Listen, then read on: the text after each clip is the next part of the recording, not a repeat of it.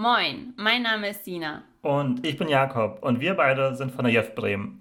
Die JEF ist ein überparteilicher Verein und wir setzen uns mit EU-politischen Themen auseinander. Zum Beispiel machen wir in Bremen jeden zweiten Dienstag einen Stammtisch und einmal im Monat einen Lesezirkel zum Thema europäische Kolonialgeschichte. Wie ihr wisst, wird am 26. September der 20. Deutsche Bundestag gewählt. Das nehmen wir, die JEF Bremen, in Kooperation mit dem Europapunkt Bremen zum Anlass, mit den parteipolitischen Jugendorganisationen ins Gespräch zu kommen. Wir wollen wissen, welche Einstellung haben Sie zur EU und Ihren aktueller Politik? Freut euch auf die nächsten knackigen 20 Minuten. Los geht's!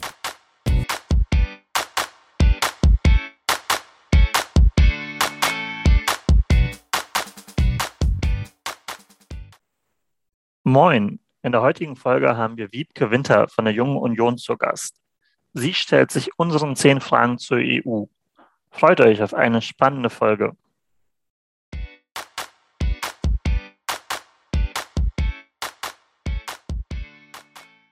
Moin zusammen, mein Name ist Wiebke Winter. Ich bin die Landesvorsitzende der Jungen Union Bremen. Ich bin auch im Bundesvorstand der CDU Deutschlands und ich kandidiere für den Deutschen Bundestag im Wahlkreis 55 in Bremen-Nord, Bremerhaven, dem Bremer Westen und Niedervieland als Direktkandidatin und möchte ab September unbedingt mein Zuhause vertreten.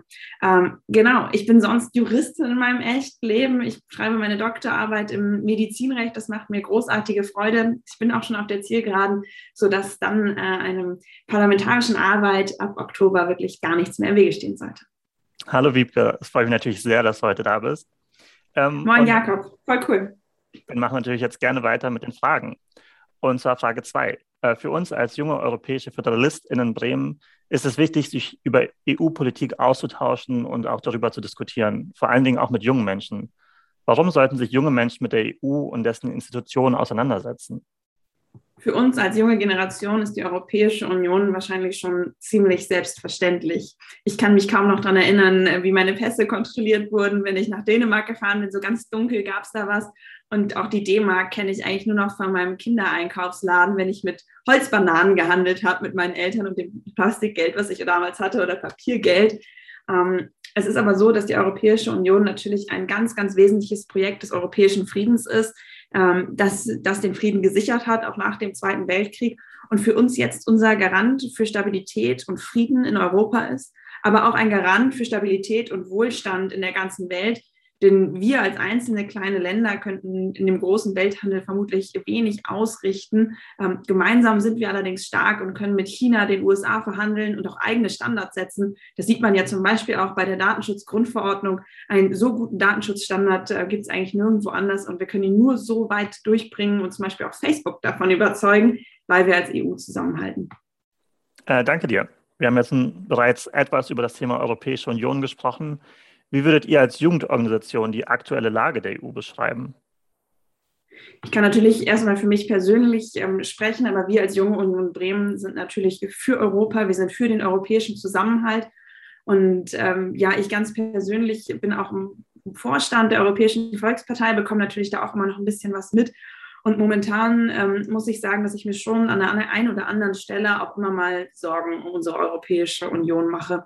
Das hat angefangen, wenn man die Grenzschließungen beobachtet hat im Zuge der Corona-Krise, die sicherlich teilweise ihren Sinn hatten, aber natürlich das Schengen-Abkommen jetzt nicht in der vollen Maße mehr ausübbar gemacht haben, wie wir das eigentlich haben wollen. Besonders große Sorge hat mir auch der Brexit gemacht. Ich war zu dem Zeitpunkt, als die Entscheidung da anstand, selber äh, im Vereinigten Königreich, habe damals für eine gewisse Zeit dort studiert, habe das mitbekommen, hätte nie gedacht, dass das wirklich so kommt, dass dieser Austritt jetzt wirklich vollzogen ist. Ich hoffe, das wird ja kein Beispiel für Nachahmer. Wir sehen ja selber wieder die Krisen, die es hervorbringt, auch im Verhältnis Nordirland, Irland, was da passiert. Und als Juristin und generell als Bürgerin mache ich mir natürlich große Sorgen äh, um den europäischen Rechtsstaat. Wenn ich nach Polen schaue, wenn ich nach Ungarn schaue, ähm, da gibt es ganz, ganz ja, kritische Entwicklungen, was den Rechtsstaat angeht, was die freie Justiz angeht, ähm, was auch die Pressefreiheit in Ungarn zumindest anbelangt, ähm, dass wir da unbedingt wachsam bleiben müssen und weiterhin auch als überzeugte Europäer für unsere Europäische Union kämpfen müssen. Ja, du hast auf jeden Fall schon mal angesprochen, was, was nicht so gut läuft. Vielleicht kannst du sagen, was deiner Meinung nach gut läuft, so, aber was auch gleichzeitig nochmal die wesentlichen Kritikpunkte sind. Äh, wo sollte man vielleicht auch Schwerpunkte setzen?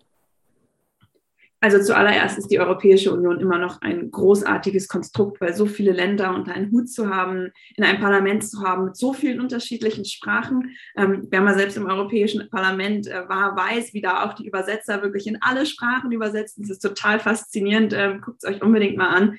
Ähm, das ist schon eine tolle Leistung. Und wir haben ein unglaublich, unglaubliches Potenzial, unglaubliche Chancen. Ich habe vorhin schon die Datenschutzgrundverordnung erwähnt. Momentan wird dort auch äh, eine Verordnung zum Thema künstliche Intelligenz verhandelt. Auch sehr, sehr wichtig für unseren technologischen, digitalen Fortschritt. Und ein weiteres Thema, was für mich wahnsinnig wichtig ist, was ja auch die Kommissionspräsidentin Ursula von der Leyen jetzt ähm, zu ihrem Herzensprojekt hat, gemacht hat, ist ähm, der Green Deal dass die Europäische Union sich als Ziel setzt, klimaneutral zu werden. Und während das bei uns in Deutschland äh, vielleicht keine Idee ist, über die wir jetzt äh, nochmal groß nachdenken müssen, weil zumindest alle demokratischen Parteien den menschengemachten Klimawandel äh, anerkennen, ist es natürlich so, dass wir in der Europäischen Union auch Länder haben, für die ja, Klimaneutralität vielleicht nochmal eine andere Herausforderung darstellt, als es für uns der Fall ist. Wieder unsere östlichen Partner in Polen spielt Kohle immer noch eine wahnsinnig große Rolle. Und hier ist eine große Chance der Europäischen Union, dass wir vielleicht auch weltweit Vorreiter werden können. Am besten aus meiner Sicht in einer transatlantischen Partnerschaft mit den USA, um zum Schluss allen Ländern der Welt zur Klimaneutralität zu verhelfen und damit zur Sicherheit auf unserem Planeten. Ja, auf jeden Fall. Äh, der Green Deal würde ich dazu stimmen, ist auf jeden Fall eine gute Sache. Ähm, um jetzt nochmal auf Bremen zu sprechen zu kommen, beziehungsweise natürlich auch auf Bremerhaven. Äh, warum sollten sich junge Menschen in Bremen oder Bremerhaven mit der EU überhaupt auseinandersetzen? Inwiefern betrifft EU-Politik die jungen Menschen in Bremen und Bremerhaven? In ihrem täglichen Leben. Ich glaube, die Europäische Union wird wahnsinnig unterschätzt, weil es gibt so viele Verordnungen und Regelungen, die auf EU-Ebene getroffen werden, die für uns tagtäglich wichtig sind. Wieder mal das Beispiel Datenschutzgrundverordnung, viele Standardisierungen, der freie Handel, ähm, dass ihr einfach mit eurem Perso in, in den Zug oder in den Flieger steigen könnt und nach Spanien fliegen könnt, nach Österreich, ähm, in die Niederlande, nach Belgien. Es ist alles möglich. Und das ist ein riesig großes Achievement von der Europäischen Union. Und dieser Zusammenhalt gewährt uns auch einen großen Teil unseres Wohlstands. Denn wir als Deutschland profitieren ganz massiv davon, dass wir so gut in der Europäischen Union handeln können. Dadurch werden Arbeitsplätze geschaffen ähm, und die Arbeitsplätze schaffen zum Schluss den Lohn für jeden Einzelnen von uns, ähm, der als Arbeitnehmer oder Arbeitnehmerin tätig ist. Und äh, das ist natürlich eine wahnsinnig großartige Sache. Und deswegen sollte man sich unbedingt für die Europäische Union einsetzen, weil es für uns unser Garant ist. Und es ist auch gleichzeitig der Garant für Stabilität und Sicherheit, weil wir halt nicht so leicht äh, quasi von China überrollt werden können. Ich beobachte das ähm, auch sehr, ja, teilweise sehr kritisch, wenn man sich anschaut, wie China momentan geopolitisch vorgeht, insbesondere in Afrika, teilweise ja auch schon in Europa. Das müssen wir weiterhin ähm, beobachten auf jeden Fall, was da passiert, dass es halt nicht so ist, dass wir in Abhängigkeiten kommen von äh, Ländern, deren Demokratie zumindest äh, fragwürdig ist, wenn man sie überhaupt als eine solche bezeichnen möchte. Genau, wir haben vor dem Podcast schon so ein bisschen über die Bundestagswahl natürlich auch gesprochen. Ähm, was erwartet ihr oder was erhofft ihr euch von der Bundestagswahl im Oktober mit Bezug auch auf EU-Politik? Ja, zuallererst ist es natürlich eine Bundestagswahl. Das heißt, hier geht es vor allen Dingen um Bundesthemen, das ist ganz klar. Und ähm, meine junge Union unterstützt mich ganz massiv bei meinem Plan und Traum, Bundestagsabgeordnete für Bremerhaven, Bremen Nord und Bremer Westen und Niedervierland zu werden.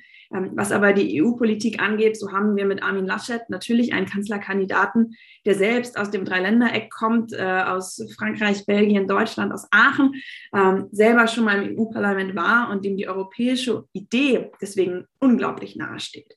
Er hat das auch gezeigt. Wir zeigen das als gesamte Partei, indem wir Außen- und EU-Politik als ersten Punkt in unserem Wahlprogramm aufgenommen haben und da insbesondere auch einen EU-Klima-Außenbeauftragten nach dem Beispiel äh, von John Kerry in den USA fordern. Das finde ich wahnsinnig wichtig. Und einen zweiten guten Punkt, den wir übrigens auch in unserem Wahlprogramm haben, den ich hier nicht unterschlagen möchte, ist, dass wir ein Interrail-Ticket für alle zum 18. Geburtstag äh, ausgeben möchten. Denn ich glaube, man kann die EU wirklich nur lieben, erfahren, lernen, wenn man selber sie auch mal bereisen konnte. Und ein Interrail-Ticket ist eine wahnsinnig coole Möglichkeit dazu. Ja, wir haben natürlich jetzt schon so ein bisschen gesprochen über aktuelle EU-Politik, aber lass uns doch mal ein bisschen auch über die Zukunft sprechen. Ähm, welche Visionen habt ihr für die Europäische Union in den kommenden Jahren oder was muss sich vielleicht ändern, wenn sich überhaupt etwas ändern soll? Wir müssen uns, glaube ich, immer verändern. Das gehört zum Leben mit dazu und den Zeiten anpassen. Und wir müssen auf jeden Fall dafür sorgen, dass die EU ein schlagkräftiger Partner bleibt. Und da müsste man aus meiner Sicht vor allen Dingen mal auch überlegen, inwiefern wir dieses Einstimmigkeitsprinzip, was ja für manche ähm, Abstimmungen noch vorgesehen ist, sprich alle Länder müssen zustimmen ähm, oder wenige Länder haben alleine schon ein Vetorecht, inwiefern man da gucken muss, inwiefern hindert uns das vielleicht dann auch unserer Schlagkräftigkeit, gerade wenn man sich die Außenpolitik anguckt. Inwiefern können wir auch vielleicht noch weiter kooperieren? Da sind mir zwei Felder ähm, besonders wichtig, weil die mich auch meiner täglichen politischen Arbeit berühren. Das ist einmal das Thema Energiewende. Inwiefern können wir europäische Stromnetze noch weiter ausbauen? Denn insbesondere, wenn wir auf erneuerbare Energien abstellen, dann gibt es Regionen in Europa, wo der Wind vielleicht mal mehr pustet als in anderen Regionen. Ähm, auf dem Meer sicherlich mehr als in den Bergen Österreichs, äh, wo sich dann Offshore lohnt. Und in Spanien scheint die Sonne vielleicht einen Ticken länger ähm, als bei uns in, in Bremen. Ähm, und deswegen sollte man da unbedingt die Kooperation ausweiten und zum Schluss auch zur Klimaneutralität zu kommen. Und das Zweite ist natürlich auch wieder die Außen- und Sicherheitspolitik ein abgestimmtes Verfahren, äh, noch eine stärkere Kooperation des Militärs. Ähm, das halte ich für wahnsinnig wichtig, damit wir auch weiterhin schlagkräftig bleiben, dass man vielleicht auch ja, überflüssige Doppelstrukturen abbauen kann. Da haben wir, glaube ich, noch enorme Synergieeffekte, die uns allen zunutze kommen könnten. Natürlich gibt es immer wieder die Sprachbarrieren, die die Zusammenarbeit ähm, sicherlich nicht so leicht machen, wie zum Beispiel in den USA zwischen den einzelnen Bundesstaaten. Aber zum Schluss müssen wir natürlich dahin kommen, dass wir eine Einheit sind und ich bin mir sicher, dass der EU in 20 Jahren noch mehr Bedeutung zukommen wird, als sie äh, heute zukommt. Auf jeden Fall sehr spannende Vision. Danke dir, Wiebke. Ähm, die Frage, die ich mir natürlich stelle, welchen Beitrag leistet ihr als Jugendorganisation, um diese Vision zu verwirklichen? Vielleicht kannst du dazu noch ein bisschen was erzählen. Also wir als Junge Union verstehen uns ja vor allen Dingen auch immer als Plattform für politikinteressierte junge Menschen in Bremen und Bremerhaven äh, und bearbeiten da ganz unterschiedliche Themen. Das ist klar, ähm, das ist auch unser Anspruch als Jugendorganisation. Ein wichtiges Thema ist aber auch immer wieder Europa. Es gibt eigentlich keinen Bremen-Tag, also so einen Landesparteitag für uns da, wo wir unsere Anträge auch beraten, wo das Thema Europa nicht in irgendeiner Form berührt ist, weil Europa auch einfach überall ist. Das heißt, auch das Thema Europa ist immer wieder auf unserer Tagesordnung. Wir lieben und feiern den europäischen Gedanken. Ähm, zum Beispiel bei der letzten Europawahl im Jahr 2019 haben wir ein, ähm, eine richtig coole Veranstaltung auch zu Europa gemacht, denn wir haben alle gemeinsam den Eurovision Song Contest geguckt ähm, und haben dazu ähm, eine, eine, also eine Location angemietet und haben alle Leute eingeladen und ganz viele kamen auch aus der Straße direkt dazu, von der Straße. Wir saßen da mit Nationen, irgendwie mit den Niederlanden, mit Italienern, mit Engländern. Das war eine total coole Möglichkeit Möglichkeit auch der Völkerverständigung natürlich in dem Moment, weil wir alle gemeinsam feiern konnten. Ähm, das hat richtig Spaß gemacht. Und sowas machen wir bestimmt wieder, sobald Corona ist uns wieder erlaubt. Und ja, wir machen auch Reisen. Wir planen eine Reise nach Brüssel oder nach Straßburg zu machen äh, mit der Jungen Union. Organisieren wir manchmal auch mit den Niedersachsen zusammen. Da gab es äh, kurz vor Corona die letzte Reise ähm, mit Lena Dupont, der Europaabgeordneten äh, aus Niedersachsen, einer der Europaabgeordneten. Und wir haben natürlich auch häufig Kontakt äh, zu unserem Europaabgeordneten, der uns als CDU zugeordnet ist, äh, von der, ähm, mit David McAllister, der ja aus der Nähe von Bremerhaven kommt. Ja, das klingt auf jeden Fall auch alles sehr spannend. Jetzt kommt natürlich das gängige Spiel. Äh, du kannst jetzt ganz gerne drei Wörter nennen, die du mit der EU assoziierst. Freiheit, Stabilität und Wohlstand. Das sind auf jeden Fall, finde ich, ganz äh, gute drei Wörter. Ähm, wir sind jetzt auch schon am Ende des Podcasts. Jetzt hast du noch mal die Zeit zu sagen, was vielleicht noch ungesagt geblieben ist oder was du vielleicht noch abschließend ergänzen möchtest. Ich glaube, wir haben schon viele Themen hier angesprochen. Äh, die verdienen natürlich alle nochmal einer Vertiefung. Aber was mir ganz, ganz wichtig ist, ist, dass man sich wirklich ähm, informiert über die Europäische Union. Hier auch nochmal ein Appell an die Medien, vielleicht auch noch mehr zu berichten, was in der Europäischen Union passiert, denn ich habe häufig das Gefühl, dass das nicht die Aufmerksamkeit bekommt, die es eigentlich bräuchte, dass bestimmte Dinge wie Artikel 13, 17, wie man die noch mal nennen möchte, erst ganz zum Schluss irgendwie in die öffentliche Wahrnehmung kommt. Wir brauchen eine bessere Berichterstattung, damit auch alle Menschen wissen, was in der Europäischen Union passiert, weil es so wichtig ist. Und dass man auf keinen Fall unterschätzt, wie bedeutsam dieser Verbund für uns ist, für unseren Frieden in Europa, was das für ein grandioses Projekt ist, wie lange es schon besteht und was es für unglaubliche Chancen für uns birgt im Thema Klima, im Thema Sicherheit, im, im, Thema, im Thema internationale Standards, Handelsverträge. So, so viele Möglichkeiten. Da sollte man sich nur engagieren, da kann man nur mitmachen, da sollte man sich immer informieren, um zum Schluss auch eine Meinung zu haben und die im Zweifelsfall auch Kunst zu tun, gerade wenn es mal nicht in die richtige Richtung vielleicht auch geht. Ähm, das ist wahnsinnig wichtig und deswegen freue ich mich auch, dass es so etwas gibt für euch, die europäischen Föderalisten, die da immer ein ganz besonderes Augenmerk drauf legen. Das war natürlich nochmal ein guter Abschluss auch für uns als Jeff Bremen. Äh, vielen Dank dir, Wiebke, dass du dir Zeit genommen hast für den Podcast und viel Erfolg natürlich auch. Vielen Dank, hat Spaß gemacht. Tschüss.